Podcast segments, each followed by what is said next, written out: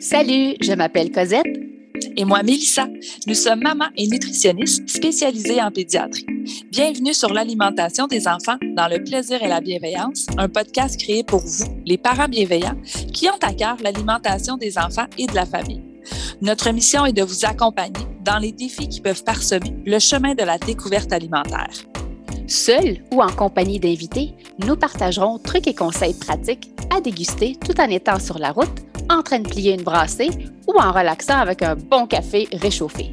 Avec nous, vous comprendrez le pourquoi du comment pour vous donner ou redonner confiance en vos approches parfaitement imparfaites pour permettre à vos enfants de devenir des mangeurs heureux, compétents, curieux, intuitifs et bien dans leur corps, une bouchée à la fois, dans le plaisir et la bienveillance. Bonne écoute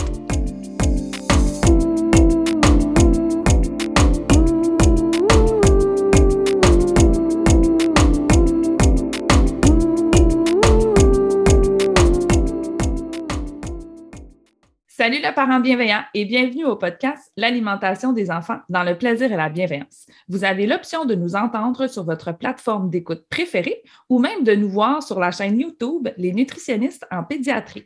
Bonjour Cosette. Bon matin Mélissa. Comment vas-tu? Ça va bien toi? Oui, super.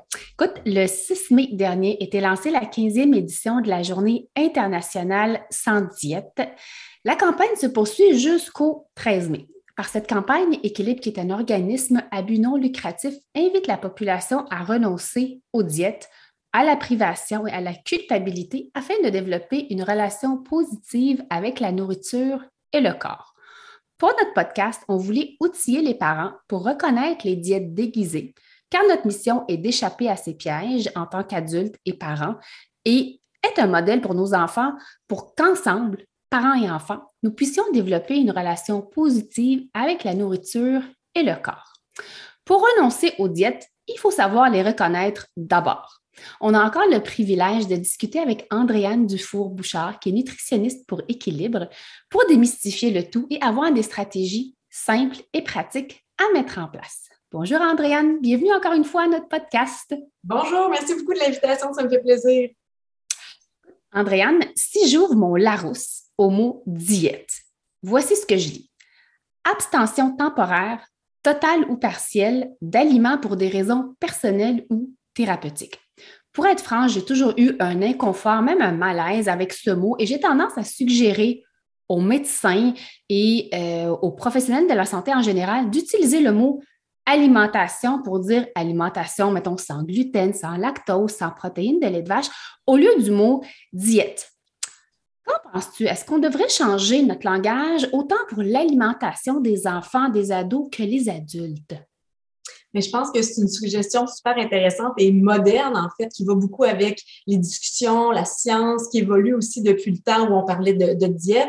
Et je pense que c'est une bonne chose de parler d'alimentation dans un contexte où justement c'est thérapeutique parce que l'idée, c'est pas de priver les gens, c'est pas euh, de, tout de suite faire une association avec le poids non plus. On vit dans une culture où le mot diète est présent depuis des décennies et où on l'associe souvent à la perte de poids. Donc, je pense qu'il peut avoir un risque des fois à utiliser ce terme-là et faire en sorte qu'on associe rapidement le le poids, dans le fond, à l'intervention, alors que c'est pas du tout ça, c'est pour d'autres problématiques de santé. Je pense que c'est bien important aussi comme professionnel de la santé, euh, que ce soit le médecin ou toute autre personne là, qui prescrira cette alimentation-là, euh, dans le fond, de bien expliquer aussi c'est quoi l'objectif de l'intervention, en quoi c'est pas de la privation, euh, par quoi remplacer certains aliments qu'on peut pas manger, mais par quelque chose aussi de similaire qui va nous procurer autant de plaisir. Donc, je pense que tout aussi autour du mot est important, mais effectivement, en utilisant un terme plus neutre comme alimentation, ça risque de moins générer certains petits effets peut-être euh, pervers qu'on n'aurait pas vu euh, passer. Ah, ben c'est parfait. Je vais en profiter pour te demander, c'est quoi une diète? En fait, les diètes, là, euh, c'est quelque chose qui est tellement omniprésent je pourrais même dire on vit dans une culture des diètes. Je viens de nommer ce terme-là tout à l'heure, mais c'est comme si on associe depuis quelques décennies euh, la minceur avec la santé, euh, avec le succès, avec le bonheur, et ça nous amène à vouloir maigrir. Il y a une grande, grande pression à vouloir maigrir. Donc, la culture des diètes, euh, ça va glorifier le contrôle, la privation. la culture des diètes va aussi faire en sorte de, de juger les gens qui sont pas conformes, qui sont pas dans cette norme-là, dans ce moule-là de minceur. c'est aussi la culture des diètes, un peu toutes les règles qu'on peut suivre, toute la culpabilité qu'on peut ressentir quand on mange certains aliments que la culture des diètes va avoir identifié comme étant, là, je mets des guillemets, mais engraissants ou mauvais. Euh, ça va être aussi euh, la culture des diètes qui va faire en sorte qu'on va se peser, qu'on va souvent penser à notre poids ou qu'on va se blâmer si on réussit pas nécessairement à, perdre le poids qu'on aurait souhaité. Euh, donc, c'est vraiment là, des systèmes de croyances, de valeurs qui influencent notre société et il y a une grosse industrie derrière ça qui s'enrichit beaucoup de cette culture-là, l'industrie de qui propose toutes sortes de produits, de moyens pour maigrir. Et on projetait en fait que l'industrie allait générer en 2022 des revenus de plus de 300 milliards de dollars. Donc, c'est vraiment très, très lucratif pour l'industrie, cette culture-là. Donc, euh, je pense que ce sujet-là est vraiment très intéressant. Ça a fait beaucoup, beaucoup discuter au Québec depuis, en tout cas, certainement la dernière année. Si ça vous intéresse, il y a le Karine Gravel qui a écrit un livre de la culture des diètes à l'alimentation intuitive. Et il y a aussi un balado euh, à plat ventre, la culture des diètes, expliqué par Qui va vraiment plus en profondeur, mais pouvais quand même un peu euh, introduire comme ça la culture des diètes. Mais ce qui nous a inspiré, nous, la thématique de notre campagne cette année chez Équilibre, euh, sauriez-vous reconnaître les diètes déguisées? C'est que cette culture-là est très omniprésente, mais l'industrie des diètes, pour continuer à faire de l'argent, ajuste aussi ses stratégies de marketing justement pour continuer à vendre. Et on observe que depuis les dernières années, on a quand même beaucoup critiqué euh, les diètes qui étaient plus restrictives, traditionnelles. Il y a beaucoup de professionnels de la santé qui ont dénoncé le fait que euh, c'était mauvais pour la santé physique et mentale, qu'on reprenait le poids perdu à long terme.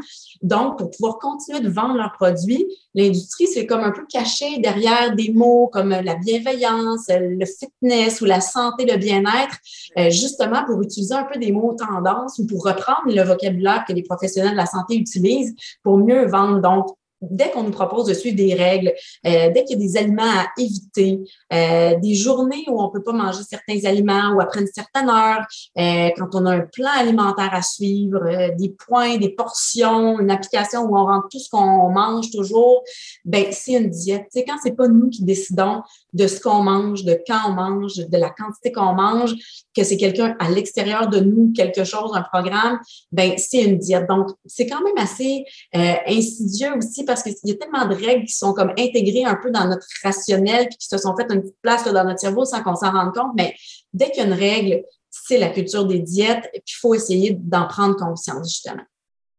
Donc, ils ont euh, plusieurs déguisements. Je peux me le permettre de le dire de cette façon. Donc, c'est des stratégies qu'ils utilisent euh, pour se déguiser, en fait. Mais ça revient à la même chose à la base. C'est une diète. Oui, tu l'as bien dit, Andréane, en effet, que euh, c'est des règles externes. C'est que ça, on le fait pas pour nous, on le fait en suivant euh, des règles, justement. Puis, on dit règles, mais puis là, on parle beaucoup de l'alimentation, mais je pense qu'on peut aussi faire le lien avec tout ce qui est activité physique. Là, si j'ai des règles, tel jour, il faut que je bouge. Si j'ai pas bougé, je peux pas manger ça. Ça aussi, c'est la culture des diètes qui suit un autre déguisement. Là. Fait que c'est sûr qu'ils ils nous promettent vraiment beaucoup, beaucoup de choses. Le discours a beaucoup changé, justement. Donc, euh, ils, nous promettent de, euh, tu sais, on va prendre soin de nous, autant pour notre santé physique que notre santé mentale. Euh, tu sais, il n'y a pas d'aliments interdits, puis c'est pas culpabilisant, mais on voit que la réalité en est tout autre parce que, ultimement, les gens euh, finissent par se déconnecter justement de leur corps, de leurs besoins en essayant de suivre euh, un plan euh, un plan externe. Et si on poursuit justement un petit peu, qu'est-ce qui fait que les gens vont être autant attirés par les diètes? Ben, en fait, c'est qu'on vit dans une société où la pression d'être mince est tellement forte depuis tellement d'années. On veut tellement correspondre à cette norme-là, que ce soit pour des raisons esthétiques, pour des raisons de santé. Euh, on souhaite souvent aussi que nos enfants correspondent à cette norme-là pour pas qu'ils soient intimidés, parce qu'on veut qu'ils soient en bonne santé, parce qu'on veut en prendre soin. Donc, il y a beaucoup, beaucoup de pression.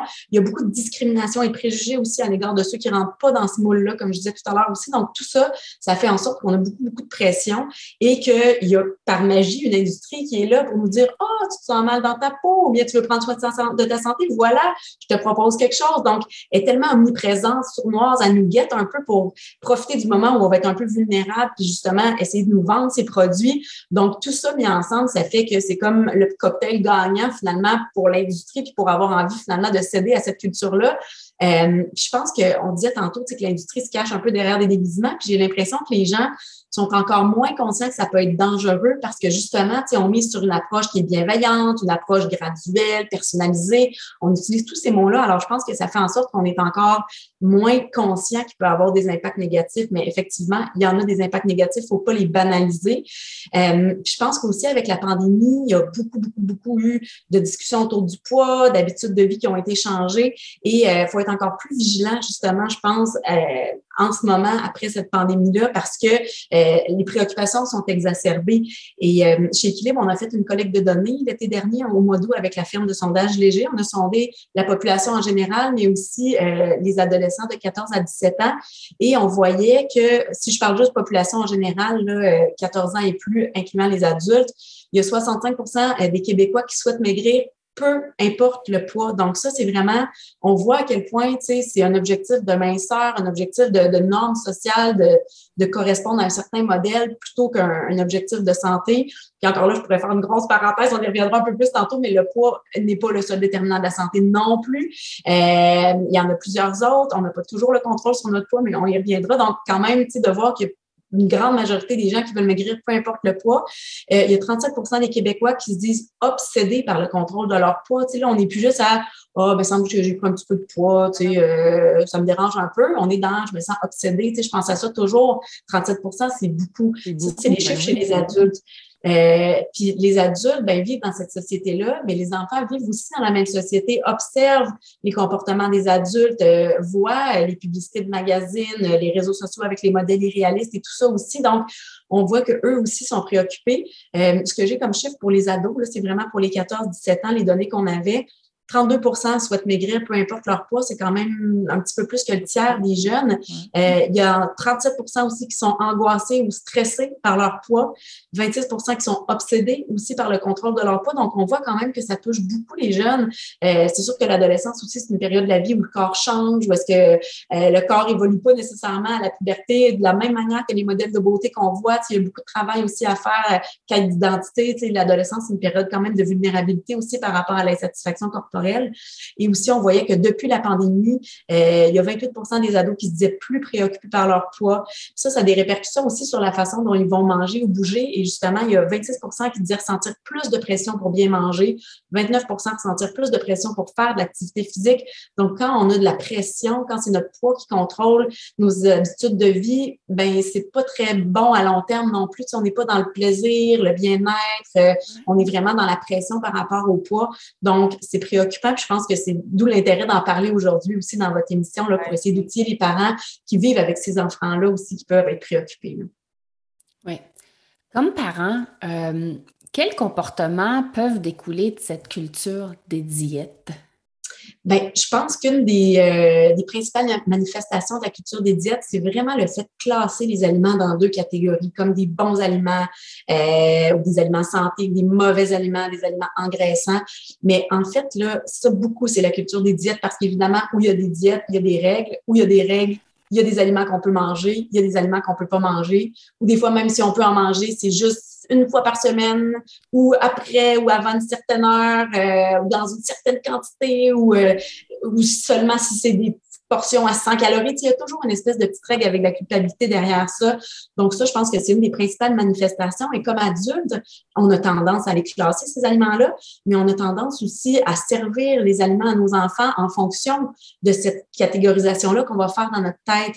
Euh, mais j'appellerais vraiment les parents à se rappeler que et les aliments, c'est vrai qu'ils sont pas tous égaux sur le plan de la valeur nutritive, mais ce qui est important, c'est aussi la variété des aliments qu'on mange parce qu'un enfant, si on lui donne juste des chips ou du chocolat, ben, il va lui manquer des nutriments pour bien grandir. Mais si on lui on donne juste des pommes ou des carottes, il va aussi lui manquer des nutriments pour bien grandir. Donc, l'important, c'est pas tant le choix d'un unique aliment, c'est vraiment la variété, variété. qu'on donne à nos enfants parce que c'est là que l'enfant va aller chercher tous les nutriments dont il a besoin pour grandir, euh, va développer son goût, le plaisir de manger une variété d'aliments. Donc, j'invite vraiment à miser plus sur la variété, sur le plaisir que sur un seul aliment. Ça, c'est difficile de s'en défaire, mais juste d'avoir le réflexe de se dire, oh mon Dieu, est-ce que je suis en train de me dire, il faudrait pas que je serve ça à mon enfant? Puis, c'est sûr qu'on veut lui donner les meilleurs aliments pour le faire grandir ensemble santé, mais en excluant toujours certains types d'aliments, ben, on, se tire un peu dans le pied des fois aussi. Donc, euh, je pense que ça, c'est une des manifestations qui est assez importante de la culture des diètes.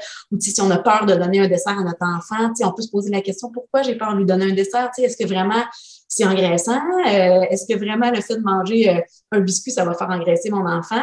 Est-ce que le dessert, c'est toujours obligé d'être un biscuit? Parce que des fois, la culture des diètes aussi fait en sorte qu'on met comme certains aliments sur un piédestal parce qu'on ne peut pas en manger. Mais un dessert, ça peut être un biscuit, ça peut être un yogourt, ça peut être un fruit. Encore là, tu sais, de la variété dans tout, c'est très important aussi. Le souper, euh, on peut avoir un accompagnement de frites un soir, de légumes un autre soir, on mange des pâtes un autre soir. Donc, la variété, c'est ça qui est important aussi. Et plus on va exposer nos enfants à une diversité de goûts, plus on va exposer nos enfants à tout type d'aliments sans les classer, mais plus ils vont pouvoir justement explorer leurs préférences, les manger sans avoir cette connotation négative-là.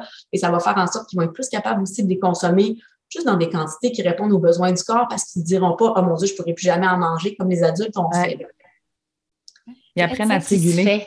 Oui. Oui. Se réguler. Puis la satisfaction, tu sais. Vraiment. Quand on mange une fraise ou versus un biscuit ou une crème glacée, c'est pas le même plaisir, c'est pas la même satisfaction. Donc, juste comme tu dis, mettre de la variété de l'avant, oui, pour le plaisir, mais euh, faire confiance à l'enfant. Je pense que c'est comme la prémisse de tellement de choses côté développemental chez les enfants. Oui, hein? Confiance, euh, de qui sont capables de reconnaître les signaux que leur corps leur envoie selon leur envie, les préférences, mais selon leurs besoins, justement, selon leur croissance. Euh, les enfants. Ouais. Exactement. Puis ça, la culture des diètes nous l'a beaucoup enlevé comme adultes. Mais les enfants, eux, naissent avec ces signaux-là. Puis je pense qu'une des plus belles choses qu'on peut faire comme adulte, c'est d'essayer de préserver ça pour que les enfants continuent d'écouter à la fois leurs envies, à la fois leurs signaux, parce qu'ils savent très bien. Puis des fois, ça peut faire peur comme parents. Des fois, notre enfant ne mange pas du tout, ça nous inquiète. Des fois, il y a une poussée de croissance, il mange sans arrêt, puis on se dit, mon Dieu, est-ce qu'il mange trop? Mais c'est normal que l'appétit d'un enfant varie, fluctue. Il faut lui faire confiance, puis ça s'évalue la qualité de l'alimentation sur plusieurs repas ben sur plusieurs journées, donc il n'y a vraiment pas trop de stress à avoir par rapport à ça. Il faut effectivement faire confiance à l'enfant. J'aime beaucoup ce que tu disais, Cosette, aussi par rapport à la satisfaction, parce que manger, c'est pas juste fournir des calories ou des nutriments au corps. Manger puis avoir une alimentation équilibrée, c'est beaucoup plus large que ça aussi. C'est beaucoup d'être dans le plaisir, dans la découverte. Euh, c'est correct que manger, ça nous réconforte. On s'assoit en famille, on mange, c'est plaisant. C'est pas toujours plaisant. Des fois, les enfants courent partout. Des fois, ils veulent pas manger ce qu'on fait, mais le plus possible, on essaie de rendre le moment du repas agréable, même si c'est des courtes périodes. On, met de la variété, du plaisir à table, justement pour préserver un peu tout ça, parce que c'est ça qui va faire en sorte qu'à long terme, les enfants vont développer une relation positive avec la nourriture et finalement vont pouvoir résister à cette fameuse culture des diètes-là et manger justement en se faisant confiance pour le plaisir. Et ça, c'est très bon pour la santé finalement globale à long terme. Oui. Donc, je pense qu'on peut aussi penser même à comment nous, on mange devant nos enfants. Ça aussi, c'est quelque chose que la culture des diètes fait souvent. Des fois, on se dit, oh, les enfants, ça va, mais moi, tu sais, moi, il faut que je fasse attention. Des fois, on va dire, oh, non, non, moi, je ne mangerai pas de pâtes, là, ce soir. Ou, ah, oh, ben, l'enfant, toi, tu peux manger un dessert, mais moi, je veux juste manger une petite pomme, là, parce que je fais attention. Ça aussi, c'est quelque chose qu'on a souvent tendance à faire, faire attention. Je mets des guillemets, c'est pas nécessairement de suivre une diète à la mode ou un programme, mais quand on se prive toujours de certains aliments, encore une fois, dans l'optique de contrôler notre poids, eh c'est comme si on envoie le message aussi à notre enfant sans le vouloir que ces aliments-là peuvent être comme dangereux ou mauvais ou engraissants.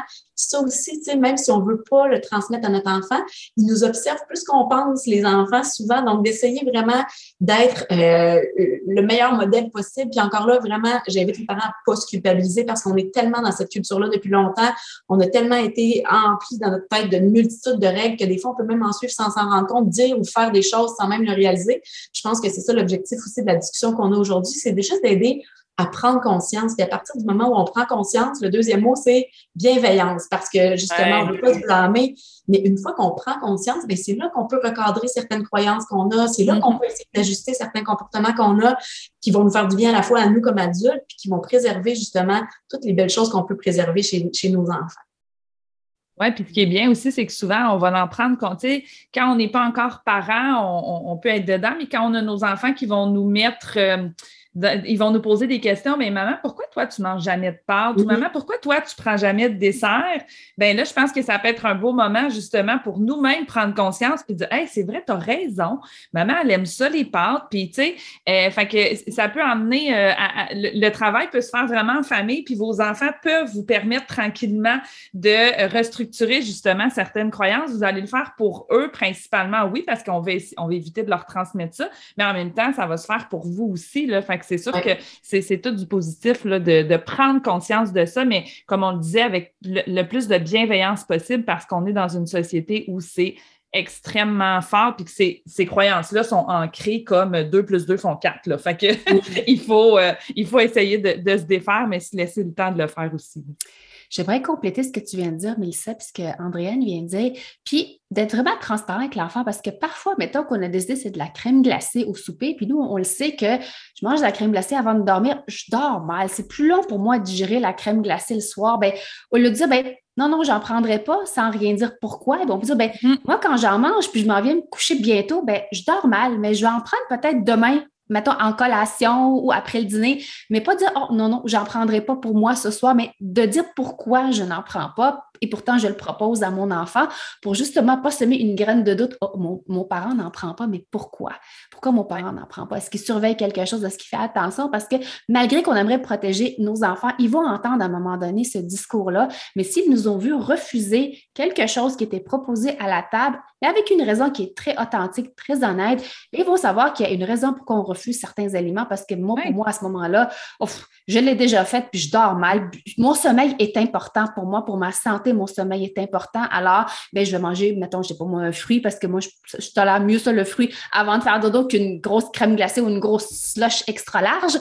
Euh, puis, je, vais le consommer à un autre moment de la journée. Donc, je pense expliquer aux enfants, ils sont capables de comprendre tellement de choses. Euh, nos enfants, puis tu l'as tellement bien dit, ils nous observent. Fait que si on, on dit, ben, moi, j'en mange pas, puis qu'on dit pourquoi, ben, parce que je donnez une bonne raison aux enfants, soyez authentiques et honnêtes avec eux. Ils, sont capables de se forger comme leur propre opinion euh, envers les aliments.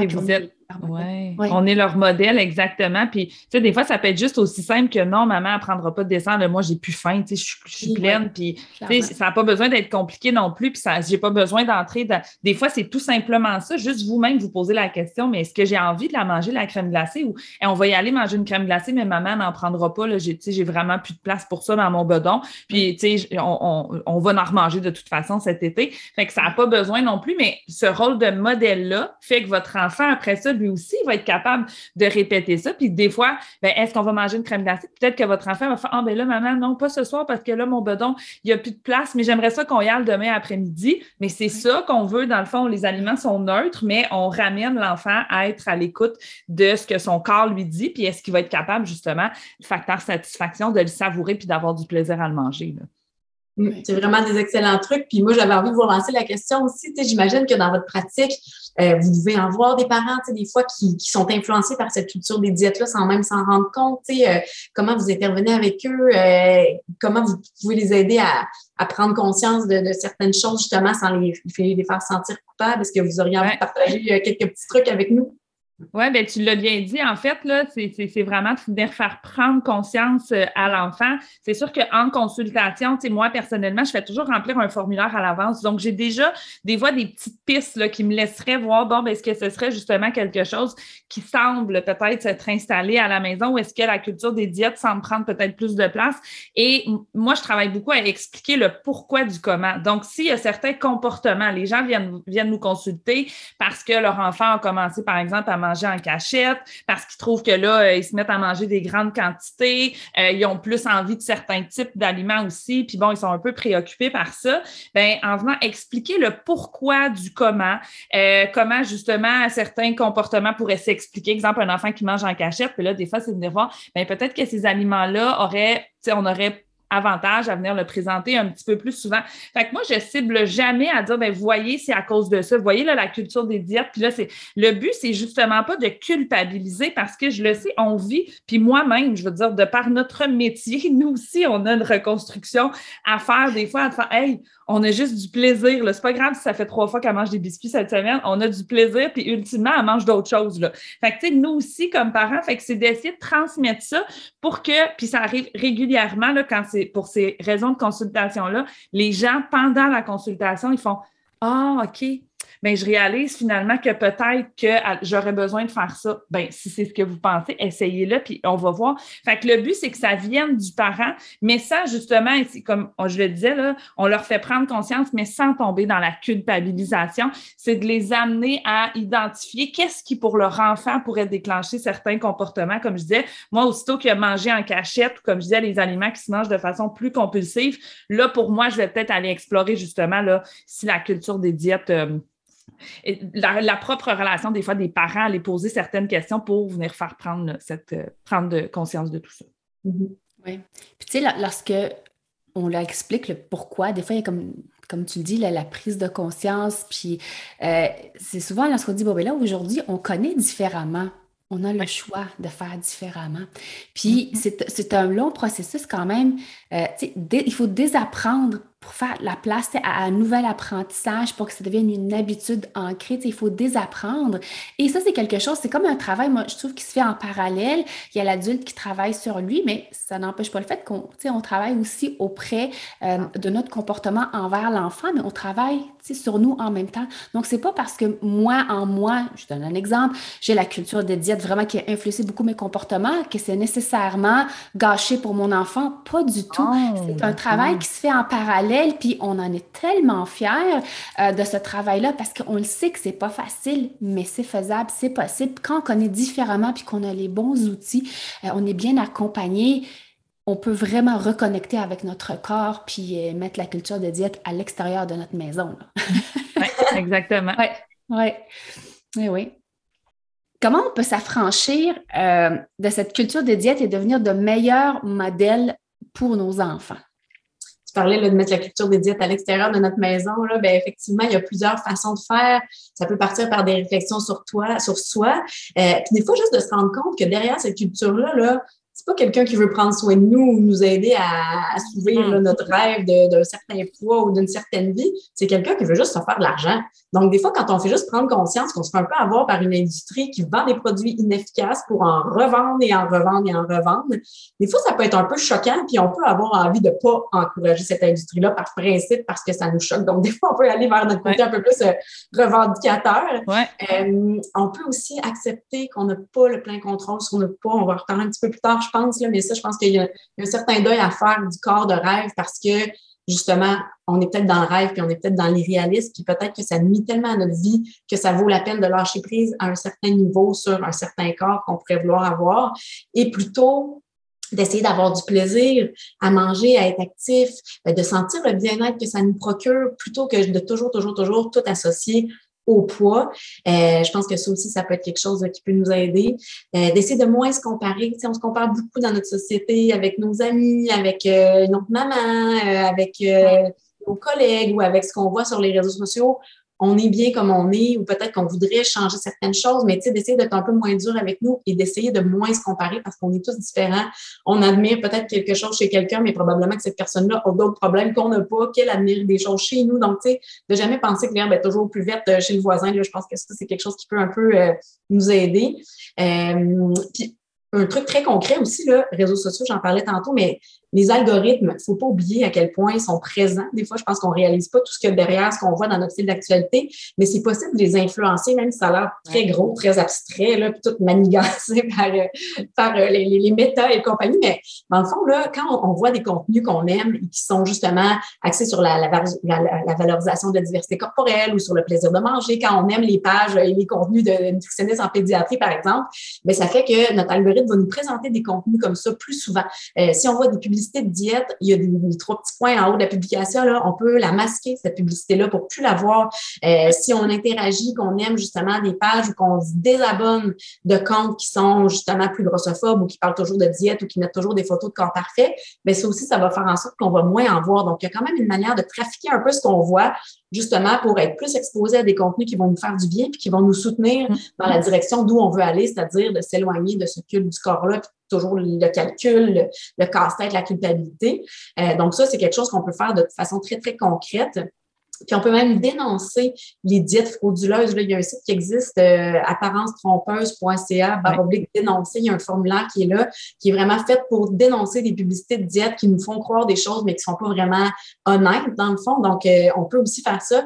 Puis évidemment, si on sent qu'on a besoin de travailler la relation avec le corps, la nourriture, qu'elle soit soit pour nous-mêmes, pour être un meilleur modèle, même pour notre enfant, c'est toujours possible d'aller consulter des nutritionnistes justement en pédiatrie comme vous euh, ou des, nutritionnistes qui sont membres de l'ordre, euh, des professionnels de la santé. C'est important de faire attention à, qui on choisit pour nous laisser euh, s'aider parce qu'il y a beaucoup, beaucoup de charlatans aussi, de gens qui s'improvisent experts mais qui n'ont pas de formation, qui n'ont pas d'ordre professionnel pour s'assurer que le, le public est en sécurité dans les interventions. Donc, nutritionniste, psychologue, euh, professionnel de la santé qui peut nous accompagner, je pense que ça aussi, ça peut être une très bonne façon de, un petit peu à la fois, se, se, détacher de cette culture des diètes. Oui, puis moi, j'aimerais ajouter justement que, ouais, est-ce que, ben, je vais y aller euh, Cosette.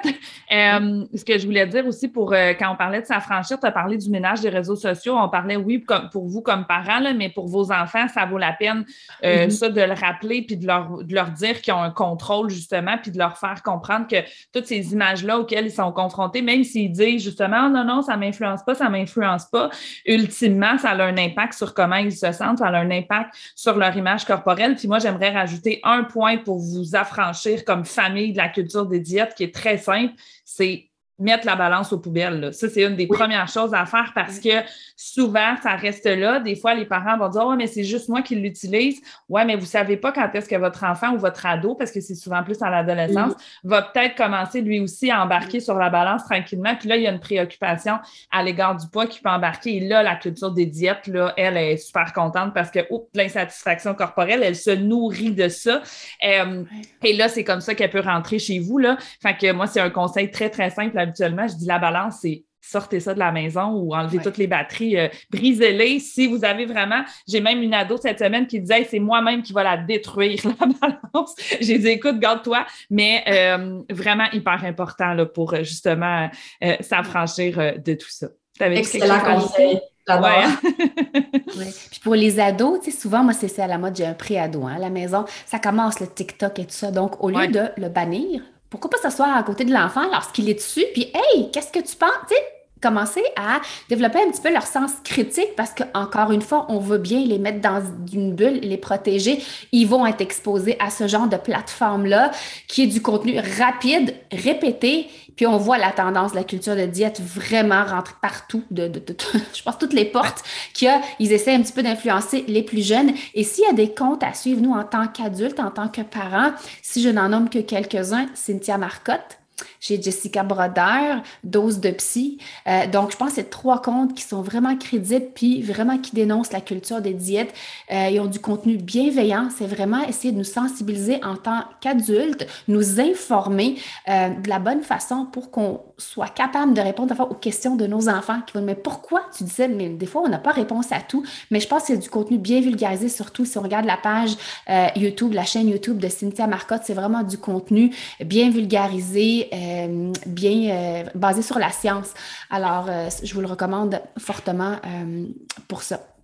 Oui, puis moi, je renchéris pour les jeunes aussi. Vous avez Jeunes en tête qui ont mm-hmm. vraiment un site Internet, qui ont aussi tous les, réseaux sociaux, mais eux, en termes d'image corporelle aussi, bien entendu, équilibre, mais aujourd'hui, on en parle. Mais Jeunes en tête aussi ont fait, ont développé plein de belles choses là, pour accompagner les parents et les jeunes, puis tous les gens qui gravitent autour des jeunes aussi, pour les aider à développer une image corporelle saine bien avec mon corps aussi, il y a des contenus justement oui, pour ben oui, les avec les réseaux sociaux, ça aussi, c'est toutes des super bonnes idées. Puis je pense que c'est vrai que des fois, tu sais, le poids, c'est un sujet délicat, on ne sait pas trop, mais ça ne veut pas dire qu'il faut que ça devienne tabou et qu'on n'en parle plus. Au contraire, tu sais, surtout à l'adolescence, si on voit que notre enfant est préoccupé, on peut lui poser la question, tu sais, est-ce que ça va? Puis quand il nous en parle, justement, ben ça permet de recadrer certaines fausses croyances. Puis je suis d'accord que les réseaux sociaux, ça ne pourra pas partir, tu sais, aussi bien les éduquer parce qu'il y a des bons côtés aussi, tu sais, on ne veut pas diaboliser ça, mais juste, tu sais, les amener à prendre conscience qu'un influenceur, c'est pas un professionnel de la santé. Ce qui marche pour lui, ça ne veut pas dire que c'est sain pour tout le monde, qu'il y a une image publique. Donc,